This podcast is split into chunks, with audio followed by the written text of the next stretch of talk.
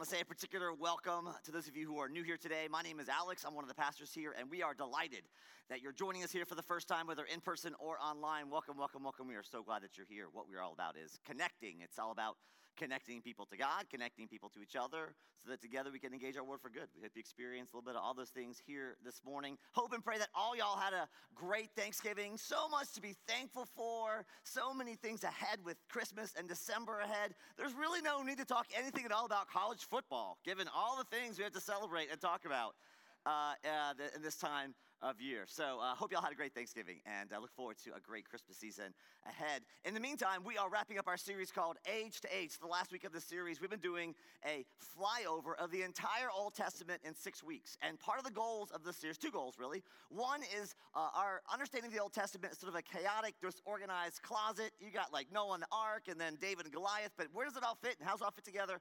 We got no idea. And so, uh, the goal number one is to organize the Old Testament closet, that we might have some understanding of how it all fits together. Because everyone who writes the New Testament loves the Old Testament, and they're building off the Old Testament and how Jesus is the fulfillment of all these things. So that's goal number one. Goal number two is to replace that picture we have, many of us have, of that angry Old Testament God with the same God who is faithful age to age. As we've gone through, I hope and pray that we've sort of tried to demonstrate that the God who shows up in the Old Testament is still writing that same story in the New Testament with Jesus. And so we see that God is faithful age to age. Now, to help us with this, this is the last week we'll have this. We have these bookmarks strewn all about again this week. This is the last week of those. So grab one, two, three, give them away stocking stuffers. They're great for family and friends uh, in the weeks to come. So this is the whole Old Testament in one bookmark. And across the top is space for you to write down the books of the Bible that either describe this time or were written during this time. And if you're at home, click on the Show More section. You can download the bookmark and give it away for stocking stuffers if you want. Now, so week one, we talked about Genesis, page 12. It's already a hot mess.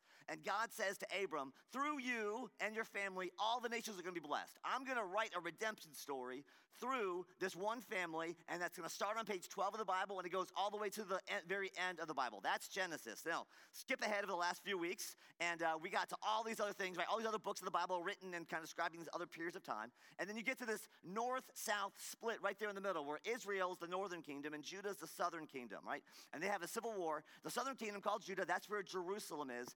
They have a few more faithful kings, and they last a little bit longer. The northern kingdom, Israel, has zero faithful kings, and they fall first. Now, at the bottom, you can see the dates when they fall. Samaria was the capital of Israel. In the north, they fall there in 722. And then uh, 150 years later or so, the destruction of the temple, the fall of Jerusalem and Judah also falls. So the Old Testament sort of now goes into this period called the exile, which pretty much covers all the rest of the Old Testament. And during the exile and during this sort of pretty dark time, you get all, all the rest of the New Testament on the Old Testament books are written during this time. You've got great stories like Daniel, remember Daniel in the lion's den, Shadrach, Meshach, and Abednego. They're in Babylon because they've been carried off in exile, right? You also have Esther, who's during the uh, um, the, uh, the Assyrian Empire uh, the, uh, the Persian Empire, I'm sorry, the Persian Empire is when uh, Esther's happening. So you've got these different stories. Uh, Nehemiah, as well as Ezra, start to rebuild portions of Jerusalem and the temple and, the, and the, the wall around Jerusalem as well. So a lot of good things are happening during this period of time, and God continues to be faithful as well, sending uh, other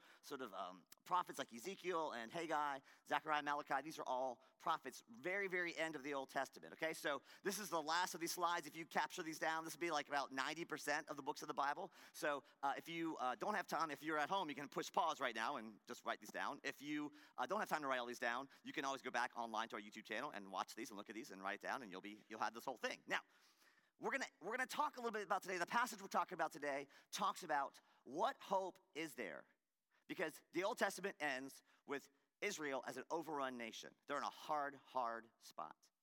And so the question is this Are God's promises still alive, still active, still applicable, even as the people are an overrun, conquered nation? And here's why that matters so much to you and to me, right here, right now, today. You're gonna have hard seasons of your life, you're gonna have difficult seasons of your life.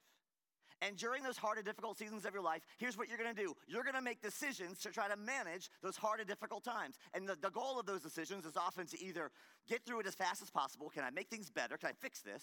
Or can I at least make myself feel better? Because I feel overwhelmed and swamped and anxious or sad, whatever. You're gonna try to find ways to medicate or deal with your difficult times. And some of us look back on some of the worst decisions we've made in our lives and say, I made a bad decision because I was under so much stress. It was so hard. Here's what we do when we're in hard times. When we're in hard times, we make decisions to try to make things better. You're gonna trust some set of promises, hoping that it's gonna either make that time shorter or help you get through that time more difficult. So you're gonna either act on or and or believe some set of promises. If I just do this thing, it's gonna make me feel better or help me get through this hard time more quickly. And what the scriptures invite us to do, especially in those dark and hard moments, is that you can trust the promises of God to write his redemption story, even and especially when you're in the most difficult seasons of your life.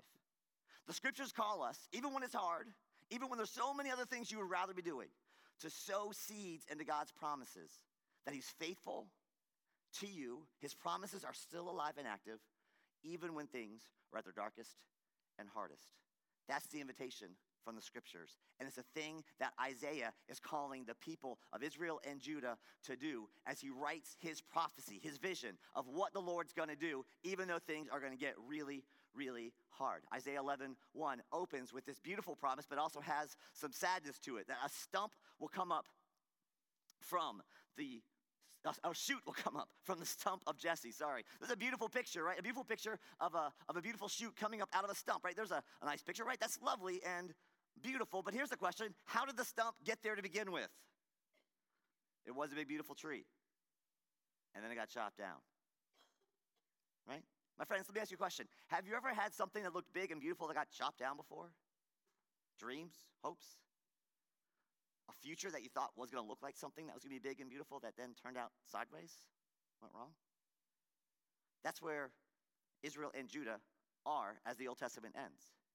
And the, the stump of Jesse, the, the words Jesse there, that's Jesse is David's dad. That, so David was the greatest king in all of Israel, and God promised that through him, he was going to bless all people through this line of kings in David's life. So basically, the line of kings has been chopped down. They are no longer spiritually vibrant. They're empty. They've worshiped other gods, and they look like they're dead, spiritually dead. Israel's going to look dead. Judah's going to look dead. And yet, God says, My promises remain. I'm not done with you yet. Isn't that good news that God's not done with us yet? That even when things feel mowed over, chopped down, there's this beautiful promise that God's like gonna write a redemption story in this place. This new man, this new king is gonna come. And here's what this new king is to look like. It says this that from his roots a branch will bear fruit. The Spirit of the Lord will rest on him. And this will not be the last time in the scriptures where the Spirit and fruitfulness are to go together, is it? A great little combination. Spirit, fruitful life. There's this promise that a new king's going to come along. A new king from, from this line of failed kings that's going to be different from the old kings. And there's all these promises that the Spirit of the Lord's going to rest on him, and he'll be a, have a spirit of wisdom and understanding, a spirit of counsel and of might, a spirit of the knowledge and fear of the Lord, and he will delight in the fear of the Lord. That word delight means like ongoing delighting. He will continuously and continually delight in the Lord. Have any of you been in a place where the wrong person was in charge? I mean, not you, of course. You're always the right person to be in charge, right? But have you ever been in a place, right, where the wrong person got the promotion into management, or maybe you're in a school and the person was teaching that really had no business, didn't know anything about the, the, the thing, or the principal was terrible, or maybe you have a, a nonprofit that you love and you realize it's been mismanaged and the wrong person is leading, right? Have you ever had the wrong person in charge? Now, sometimes when the wrong person moves on, there's hope. Maybe the new person will be different. Maybe it'll be better because the new person's coming along. But sometimes the new boss is the same as the old boss. And sometimes the problem of, of Israel is this how do they know that the new king's gonna be any better than the old kings? There's been a bunch of bad kings in Israel's history. So how, they, how do we know it's gonna be any different? Well, because the Spirit will rest on him. And because his delight will be in the ongoing reverent worship of the Lord. The line of kings is a stump. They've, they've failed due to their own idolatry. But there will be a new king that comes who is faithful to God and is full of the Spirit and is devoted and delights, ongoing delight in the Lord, his God. And so, my friends, if you're here this morning and any part of your life feels stumpy, any part of your life feels like it's not running the way you hoped it would. That things have been mowed over or mowed down. Even and especially, and there's a number of reasons why you can get stumpy, right? Sometimes things outside of your control, right? Medical situations, things happening around the world that you have no control over that just are breaking your heart or ending your dreams. But sometimes our lives are stumpy because we've been chasing after the wrong dreams, trusting the wrong promises, chasing after even the wrong God. So, what do you do when your life is stumpy? Well, first, if you're here this morning and some part of your life feels stumpy, I've got really, really good news. God's promises are still active, God's promises remain. And the invitation is to sow seeds of your life into God's promises rather than sowing seeds into other promises and other fields, hoping they'll bear good fruit. And so the invitation is to follow in the line of the kings. How's God going to redeem the line of the kings? Well, someone's going to come up that's only going to delight in the Lord his God. And so, how do you redeem a stump in your own life? Well, the first the place where you start is it starts with putting aside all other things, all other gods, putting God first, cultivating a delight in the Lord and asking for fresh work of the Spirit, right? Because the Spirit of the Lord's going to fall on this new king. It's going to redeem everything and because this king's going to be faithful where other kings have failed. And where other kings have chased after idols and other gods, this king is going to be fully devoted, single heartedly given over to the Lord his God. That's how Israel is going to be redeemed. That's how you are going to be redeemed. God's promises remain. He is faithful, He is good. Sink your life roots into God's promises. Cultivate, disentangle yourself from other gods. Disentangle yourself from other things you're chasing after and pursuing. Put God first and cultivate a delight in the Lord and ask for a fresh work of the Spirit. Now, I'm using the word cultivate intentionally because for some of us, going hard after God, not our natural gear, right? For some of us, going hard after God, not your, not your most natural gear. Totally get that. You don't come in here like on the edge of your seat, full throated worship. I can't wait to see how God's gonna meet me today. You're like, I'm showing up, I'm doing the best I can. So glad you're here. And for some of us, man, that, that delight in the Lord, hungry for God, is not how you describe your life. But for some of us, the place where hunger for God starts is crisis, right? And for some of you, I'm here to tell you, the fate of the rest of your life depends on you finding that gear. The fate of the rest of your life, today, for some of you, hangs on you cultivating a hunger for God, prayer, scripture, worship, community of friends praying for you, caring for you, helping you process at deeper and deeper levels. Because the way that stumps get redeemed in the scripture is that we go hard after God. I want to invite you hey, listen, if you've got a part of your life that feels stumpy today, you're in the right place. So glad you're here. My hope and my prayer across Chatham Community Church, because all of us have points in our lives that feel stumpy, like seasons of our lives that feel hard or, or remote over. My hope and my prayer is there'll be all kinds of beautiful new shoot stories that shoot up across Chatham Community Church, right? All kinds of redemptive stories where God's doing new things. We already have those stories and stories all around you are all kinds of stories of people's lives whose lives felt mowed over at some point, some period of their life, some part of their life, some area of their life that really mattered to them. And God's done something new because his promises remain even when we feel stumpy and overrun. And the way that we invest in those promises is we put everything else second. And we say, I'm going to give myself, I'm going to cultivate a delight in the Lord my God. That's how Israel's story is going to be redeemed. That's how your story is going to be redeemed. That's the part we play in entering into that redemption story. But as Isaiah has this vision of what God's going to do with this new line of kings, it's not just spiritual.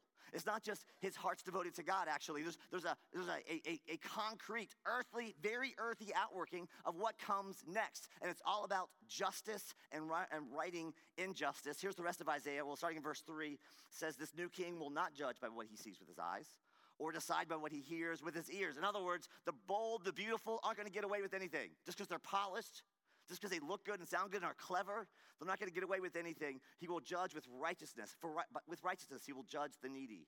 With justice, he'll give decisions for the poor of the earth. He'll strike the earth with the rod of his mouth and with the breath of his lips. He will slay the wicked. Righteousness will be his belt, and faithfulness the sash around his waist. One of the most common complaints about the God of the Old Testament is he sounds really judgy, right? Judgy. Like there's nothing worse in America in the 21st century than to be judgy. Don't be a judgy person, right? That's like a, it's not a bad thing, right? To, to sort of be aware of the way we pass judgments on other people, right? That's not always healthy.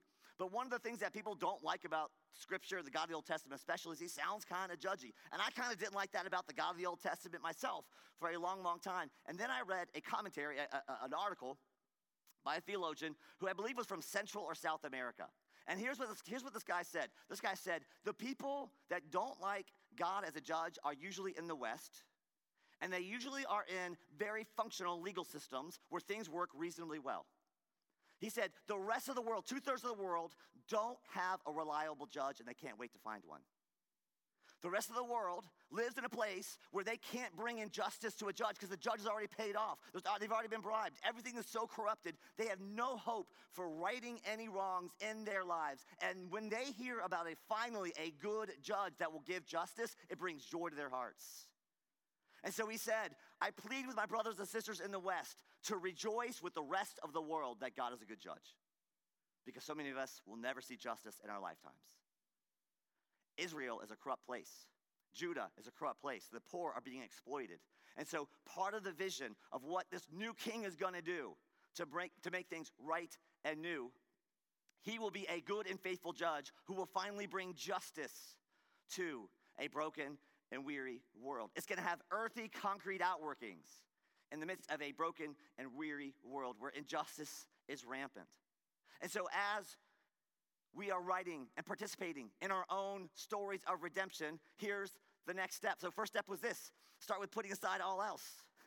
Your redemption story starts with cultivating delight in the Lord and asking for a new work of the Spirit. But the second work is this what is the next right making work you can do?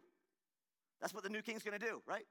The new king of Israel is gonna step into a broken justice system and bring justice, make things right. That's part of him participating in the redemption story of God. You, as you turn your eyes to the Lord, as you cultivate a delight in God, as you ask for a fresh work of the Spirit in your life, there are gonna be next things you can do to make things right, that match pitch with God's heart with the world. What is it for you? In Israel, it was bringing justice. For you, it might mean full confession of something you've done wrong, even though it might be really embarrassing, even though it might be really hard, making full confession. For some of you, might be making amends, repairing things that you have broken. For some of you, might mean going back to your business partner and saying, We got to renegotiate this deal. We got to re- reopen this deal. I lied. I fabricated. I massaged the numbers. I did whatever. I'm going to come right. I'm going to come straight. I got to be honest with you. Here's what happened. For some of you, it's waking up to the fact that you are really selfish and you need to go serve somewhere, anywhere, to get you outside yourself. For some of you, the opposite's true. You're so stretched thin and so serving all everyone out there that the people right in front of you, you haven't served them and you've neglected them. You need to tend to the people right in front of you. For some of you, you need to have that really hard conversation that you've been working around and avoiding for years, maybe decades, to go make things right. For some of you, really, the next concrete thing you need to do is come to worship. Step into church, step into community, Put yourself in places where you can grow, where you can enter in, where you can mature, where you can step to invest in your spiritual life in such a way that you know the Lord your God and can follow him wherever he might lead you. Put everything else secondary. We cultivate a delight in the Lord. We seek for the, a fresh filling of the Spirit, and then we act. What is the next right making thing that you can do in your orbit, in your sphere, that matches pitch with God's heart and God's kingdom coming and God's will being done on earth as it is in heaven? That's how Israel and Judah are going to be redeemed by this new king. That's how the redemption story gets written in your life and my life as well. Now, as beautiful as all that is, Isaiah doesn't stop there. Isaiah sort of Isaiah and all the prophets are upset about two things: injustice and idolatry, like wrong worship and wrong action among the people. So this king's to fix both those things, right? He's to worship God. He's to make things right in the world. Now, so that all matches pitch with the, with the prophets. But Isaiah pivots to this entirely new piece that isn't a part of any of the covenants that we have with either Abram or David. So it stands out a little bit. Here's what Isaiah talks about with all of the human, all of this human agency actually blesses the created order. Here's Isaiah 11, starting in verse 6. The wolf will lie down with the lamb, the leopard lie down with the goat, the calf and the lion and the yearling all together, and a little child will lead them. The cow will feed with the bear. My small group wanted to see that. Their young will lie down together, and the lion will eat straw like the ox. The infant will play near the cobra's den. The young child will put his hand to the viper's nest. They will neither harm nor destroy on all my holy mountain. So, this isn't just the king worshiping God rightly or even bringing justice to an unjust system. This is the king actually making everything so right, it actually repairs all of creation, all the created order. Everything's made beautiful and right because of this new king who has power over nature, even. I've been totally nerding out this whole series about all this stuff. It's been super fun. I love the Old Testament. I love how it connects with the New Testament. And I was listening to a podcast where someone talked about how the promise that we looked at to Abram back in Genesis 12, that we looked at week one, was actually the fulfillment and just the reiteration of what God said to Adam on page one of the Bible in Genesis chapter one. So, Genesis chapter one, God creates Adam and Eve. And here's what, it, here's what it says that God created mankind in his own image. God blessed them and said to them, Be fruitful, increase in number, fill the earth and subdue it, rule or have dominion over the fish of the sea, birds of the sky, every living creature that moves on the ground. So God creates everything beautiful. All of nature works perfectly, makes Adam and Eve in his image and says, I'm giving you authority to be over this place, including all the birds of the air, all the animals. You have authority even over nature. And what Adam and Eve do with their authority is they give it to the serpent. That's what they do with that authority. And everything falls apart. Adam and Eve blame each other. They hide from each other. They have two boys. One of them kills the other. The whole thing is a hot mess for the rest of the Old Testament, right? And the rest of, rest of history, basically. And then you go 12 chapters later to God's covenant with Abram. And here's what God says to Abram that's very resonant with what he just said to Adam. Like all peoples on earth are going to be blessed through you. And then in Genesis 17, God appears to Abram again and says, I'm going to make you very fruitful. I'll make nations of you, and kings will come from you. So there's the promise to Adam be fruitful and multiply, the blessing on Adam be fruitful and multiply, fill the earth and subdue it. And then God says to Abram, You are going to do these things. Exactly what I blessed Adam to do. You and your family are going to be fruitful, right? Be fruitful and multiply. I'm going to make you fruitful. I'm going to ask, I'm going to make you to be a blessing. And so, uh, and so the whole promise through Abram and to David are the restoration of relationship with God, relationship with human beings. But nowhere is, is dominion or authority over nature included in the promise to Abram or the promise to David until we get to here, Isaiah 11, where suddenly you got all these animals hanging out together, snuggling up as if they're buddies. And this is, this is not, not in any of the promises to Abram or to David, but you know what it sounds a whole lot like? It looks and sounds a whole lot like Eden doesn't it? This whole nature thing, finally working together again. This whole nature thing that's gone so sideways, that is the enemy uh, of, so many people, right? Like so many, so much pain and heartache is inflicted upon us by Mother Nature. But man, now it's finally restored. It's finally made right. There's a new king coming who's got so much authority that he's to restore even nature to the way God intended it in the very beginning in Genesis 1, just like Eden.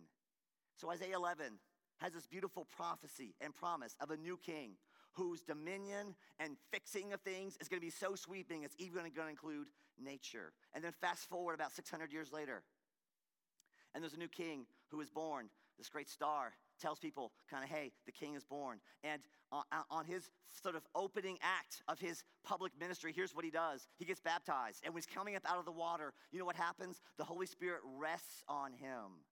Just like Isaiah 11 said, there's going to be a new king that was full of the Spirit. The Spirit was going to rest on him.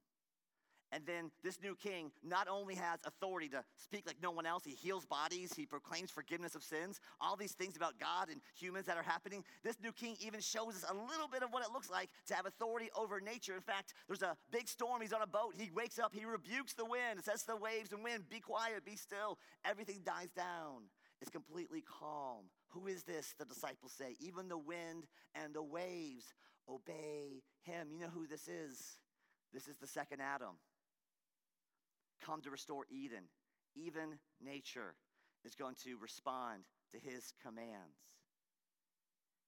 This is what God intended to make all things new, make all things right, so that nature and humans are no longer at odds, and nature's no longer at odds with itself, but it brings synthesis, sort of unity, shalom, peace between these things that I've warred in the past.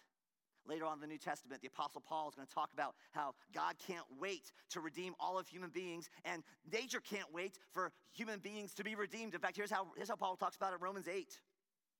Creation waits in eager expectation for the children of God to be revealed. For the creation itself will be liberated from its bondage to decay and brought into the same freedom and glory of the children of God.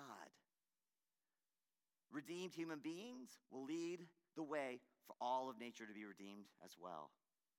When God redeems all of humanity, all of nature will follow behind. God so loved the world, the world, not just the people in the world, the world He created. He can't wait to redeem the whole thing, and creation's groaning in eager expectation for all the human beings that are going to be redeemed because we're going to bring all the rest of Mother Nature with us. And so in Isaiah 11, you got this crazy picture wolf and lamb and lion all hanging out together, even the den of the vipers, right? Even the cobra's den. The serpent, which has been human beings' enemies from like page three of the Bible, even they are going to be placated and quieted because the king has been revealed. How's all this happening? How's all this going to be? How's all this even going to make sense? How's it all going to fit together? This beautiful picture of redemption between God and humans, humans and each other with justice and righteousness, and then even the created order. Here's how it's going to happen. Isaiah has this included in his beautiful vision. Because the earth will be filled with the knowledge of the Lord, like the waters cover the sea. And that day, the root of Jesse will stand as a banner for the peoples. The nations will all rally to him, and his resting place will be glorious.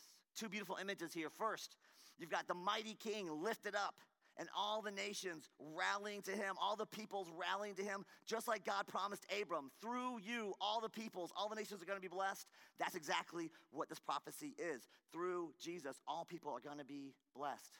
My friends, I got some bad news for you. You're late for worship. Some of you are always late. I mean, really, for worship. But all of us are late for worship. Every Sunday, because you, you know why? Every Sunday on the other side of the globe, worship already started. People speaking different languages different cultures, reading the same scriptures in different languages, praying to the same Lord, the same God in different languages, but to the same Lord Jesus. And you know what happens about every 30 minutes, all day Sunday, all over the globe? Another language, another culture comes online. Another language, another culture comes online. A relay race of worship and celebration in the resurrected King every 30 minutes all Sunday long. When you and I show up, it's our, the party's already started and we're late because Jesus is Lord over all the nations, and because all the peoples have already rallied around him, just like Isaiah promised and prophesied they would. And so we rejoice with our brothers and sisters all over the globe. There's one King of kings, one Lord of lords, and we are a small little part in this great relay race of worship and praise that we take our small little part, our little, our little English speaking part, just one small part of the bigger thing God's doing all over the globe because the nations have already rallied around him. And because he's already touched more lives and more cultures and more places than any other movement or any other human being in human history. And so we say, Bless the Lord who reigns and rules on high. He is King of kings and Lord of lords over all the nations, and all the nations have already rallied around him. Isaiah says that his resting place will be glorious. Now, the earliest readers of this would think about Jerusalem and the temple in Jerusalem. But Jesus blows this whole thing up, right? Jesus blows this whole thing up and says, hey, wherever two or more are gathered in my name, I'm with them. I'm right here. You know, so Jesus' resting place, you know where that is? Right here at Chatham Community Church. Welcome, Jesus. You're glorious here. Wherever two or more are gathered in Jesus' name, all over the globe, churches all over the globe. You know where Jesus' resting place is, where the Lord's resting place is? Right here, right now. You know what we do? We just receive it and worship it and delight in it and let it change, let it change us, right? The resting place of the Lord. God's not far off. He is not far off. He's right here among us. His resting place is glorious. And Isaiah declares that one day, that resting place will fill the whole earth. In fact, he says, the, the whole earth will be filled with the knowledge of the Lord, like the waters cover the sea. I want you to pause for a minute. I want you to pause. I want you to think about what would it look like for the whole world to be soaked in the delight and the love of a God who is love? Wouldn't that be amazing? Would you think about the family or friends you were together with this Thanksgiving? No matter how functional or dysfunctional, wouldn't it be beautiful if they were redeemed, if they were filled with the knowledge of the Lord like waters cover the sea? Can you imagine your workplace, your neighborhood, your school, your middle school, your high school, your college? Can you imagine those campuses, those places, those buildings, everyone you're working with online filled with the knowledge of the love of God like the waters cover the sea? Can you imagine your HOA? Can you imagine all of Chatham County, all of Pittsboro, all of Chapel Hill, all of Durham, all of Orange County, all of Wake County, all of Apex, even Raleigh, even Cary for crying out loud, filled, filled with the knowledge of God's holiness, His righteousness, His grace, His mercy, His love, like the waters cover the sea. That love and that, that grace, that mercy, that power, reorganizing and reorienting every part of the politics and the relationships and the justice and injustice, everything wrong made right. The old order of things passing away. No more mourning, no more crying, no more cycles of poverty, no more cycles of abuse, no more affairs, no more of any of those things that hijack and corrupt this beautiful and broken world, but making it all beautiful because it's filled with the knowledge of the Lord, like the waters cover the sea. Can you imagine that? One day, all shall be well, my friends. One day, he will come and make everything new. And in the meantime, you know what he's doing? He's writing little redemption stories that look like this in lives all across his community. Every time someone comes in here, far from God, and meets God or re meets God for the first time, a little taste of God's redemption story when the whole world will know God, like waters cover the sea. Every marriage that comes in here barely hanging on by a thread, and that happens in here regularly. Marriages barely hanging by a thread that are actually propped up and invested in. And the Spirit moves and heals wounds and repairs things that are broken. That's a little taste of God's redemption story. Breaking in. That will one day be the full of the whole thing, like the waters cover the sea. Every anxious person, every lonely person that comes in here is quieted by God's grace, meets community. Little taste of redemption story being written in these lives, like that will one day be the whole story, like waters cover the sea. Over and over again, in small little ways, this redemption story is breaking in, it's breaking in, it's breaking in. Right here in our little community, the redemption story is being written, and we say yes and amen to more of it happening here in our lives, and we say yes and amen to more of it happening out there, right? Our friends, our neighbors, our family members that do not know this redemption story, that do not know this king, that don't want anything to do with this king. We want to bless them anyway. God wants to redeem them and write his redemption story in them. That they too, even those who are resistant to grace and mercy and love, might be filled with the knowledge of the Lord. Like the waters cover the sea, that God might write their redemption story in with his larger redemption story. That's our prayer for everyone in here, everyone out there, and for the whole earth. That all peoples might be filled with the knowledge of God's grace and mercy and love like waters cover the sea because his promises are good and his intent, his character is wonderful. And he is worthy of all praise and honor and rejoicing. And we delight in the God who is faithful to his people, even when they're not faithful to him. He's the one who's faithful age to age. As we close this series, here's the good news for us and for the whole people of Israel and all people all over the globe that even as the Old Testament closes in exile, God will fulfill his promises to write a redemption story. Here's the good news, my friends God's promises remain even when things are hard, even when things are bleak. God's promises are still alive and active and in play. And the call from the scriptures is to invest in those promises. Invest your heart, invest your life, invest your spirit to sow seeds into God's promises and trust that they will bear good fruit. How do we do that? Well, one thing we do is we, we demote and disentangle anything else we're tangled up with. We put God first. We cultivate a delight, an ongoing delighting in the Lord. For some of you, that's a natural gear. For some of you, that's the furthest from the natural gear you've got. But for some of you, the future of the rest of your life hangs on. Are you willing to find this gear? Are you willing to cultivate an ongoing delight in the Lord and ask the good Father who loves to give the Holy Spirit for a new work of the Spirit in you for whatever work needs to be written, maybe to redeem places of your life that feel kind of stumpy right now? One, we seek the Lord with all our heart, soul, mind, and strength. And then two, what's the next right making work that you can do, right?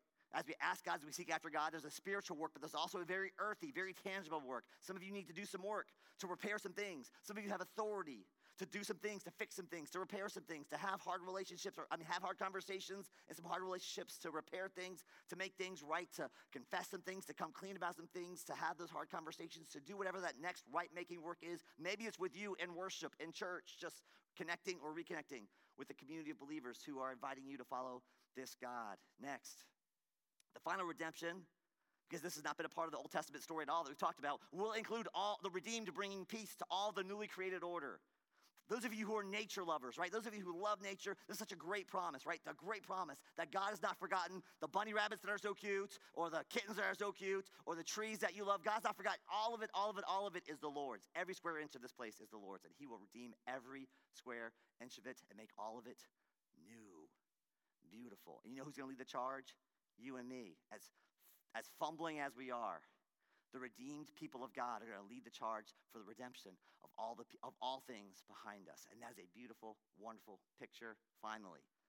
The nations already have and will rally around the Lord Jesus who's lifted up. And so we say yes and amen to the, the worship of God happening all over the globe. And we say yes and amen to more of that happening here as well, for more of God's redemption story being written in our lives and in the lives of the people all around us because God is faithful age to age. His promises are alive and active right here, right now, over you. And as we head into December and the Christmas season, my hope and my prayer for every single one of you and all of our friends and neighbors is that no matter where we are in our lives, no matter what challenges or setbacks or stumpy things are happening in our lives, we might be willing to turn our hearts and our minds and our spirits to the coming King who has come to write his redemption story in your life, in my life, joy to the whole world. The Lord is coming. He has come. He has come to make everything new. His promises remain May you and I have the courage, the confidence, and the faith, take small little steps of trusting that this God is faithful and will deliver age to age, including you and me right here, right now, today. Let's pray. Lord Jesus, thank you for being so faithful, age to age. Thank you for being good, age to age. I pray for my friends who are here today whose lives feel stumpy in some really key area of their lives. They feel the heartbreak, the loss, the hurt of something that hasn't gone well. They feel mowed over. Some of them through no fault of their own, just life has dealt them a bad deal. Some of them through their own fault. They've made bad decisions. Holy Spirit, we sing out over all people, but especially those who are in that place. The promises of God are still alive and available to all people, especially those who lives, whose lives feel stumpy, mowed over, chopped down, some way, shape, or form. Lord God, would you help us to cultivate delighting in you? Lord, some of us that comes naturally. For some of us, we've cultivated that already, but for some of us, that feels so far from who we are. Oh, Lord God, would you help us to find that gear, to cultivate that gear, that we might be hungry for more of the reigning King, the grace, the mercy, the love, the righteousness, the holiness of God, that all these things might make our hearts sings, makes, makes our hearts to sing. And would you give us courage to make the next faithful, earthy step we got to make? Lord, we declare that you're Lord that's going to redeem all of this creation. We look forward to that day. And we pray, Lord Jesus, that we would lift you up and that all peoples in our community and beyond would rally to you, the resurrected King. We worship you and we praise you and we thank you for writing your redemption stories already in our little community. Would you continue to write more and more of those redemption stories in our hearts and our lives? We ask these things in Jesus' strong, mighty name. Amen, amen, and amen.